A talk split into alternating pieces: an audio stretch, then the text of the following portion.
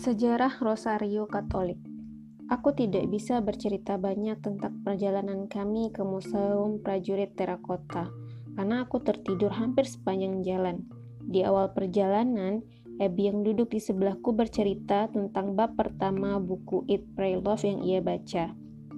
Ira, menurut yang tertulis di bagian awal buku ini, rupanya Rosario Katolik yang sekarang ini adalah tiruan dari agama Buddha. Abi memulai ceritanya.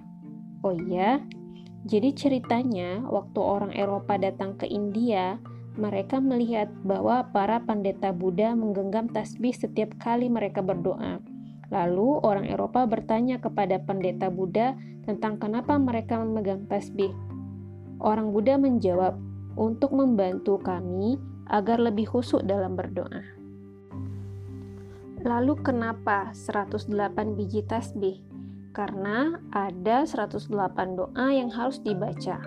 Nah, hal itu kemudian ditiru oleh gereja Katolik dan mereka menggunakan 108 biji tasbih juga.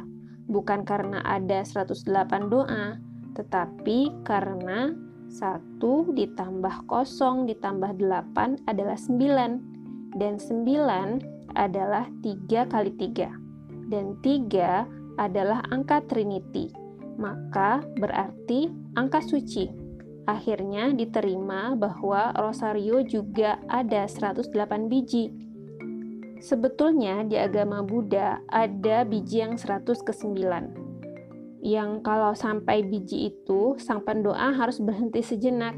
Hikmat mengingat guru-guru mereka dan berterima kasih kepada guru. Aku tahu bahwa dalam agama Katolik ada banyak kemiripan dengan agama Yunani dan Romawi kuno, karena di Yunani lah agama Katolik pertama kali berkembang lebih banyak, dan di Romawi lah kemudian agama itu diterima sebagai agama negara.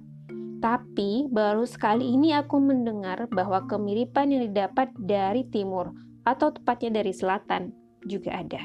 Tapi kemudian di sepanjang perjalanan jalur sutra ini, aku melihat bahwa kemiripan-kemiripan seperti ini juga terjadi pada agama lain.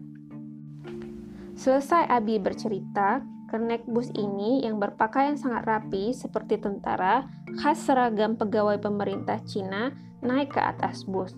Sebelum bus berangkat, petugas ini memberitahu bahwa kalau merasa silau silahkan gunakan tirai. Kalau mau buang sampah silahkan ke keranjang yang disediakan dan beberapa informasi mengenai fasilitas museum. Bagus sekali pelayanannya. Padahal harga tiket bus cuma 7 yuan, sekitar Rp10.000 untuk perjalanan tanpa hambatan selama satu setengah jam. Tiket masuk museum diurus oleh Edi aku menyewa audio lagi seperti Museum Xi'an kemarin, sehingga aku mendapat informasi jauh lebih banyak daripada kalau tidak menyewa. Bahkan, penduduk asli Xi'an pun sebaiknya menyewa audio, karena semua informasi yang berguna dan seru ada di audio dan yang cara memakainya gampang sekali. Begini. Audionya berbentuk seperti handphone, dilengkapi dengan earphone dan tali untuk mengalungkannya ke leher. Kalau ada pajangan yang ada nomor besar bertanda headphone, ketiklah nomor tersebut di alat audio itu, lalu tekan tanda play dan dengarkan. Sederhana, tapi sungguh efektif.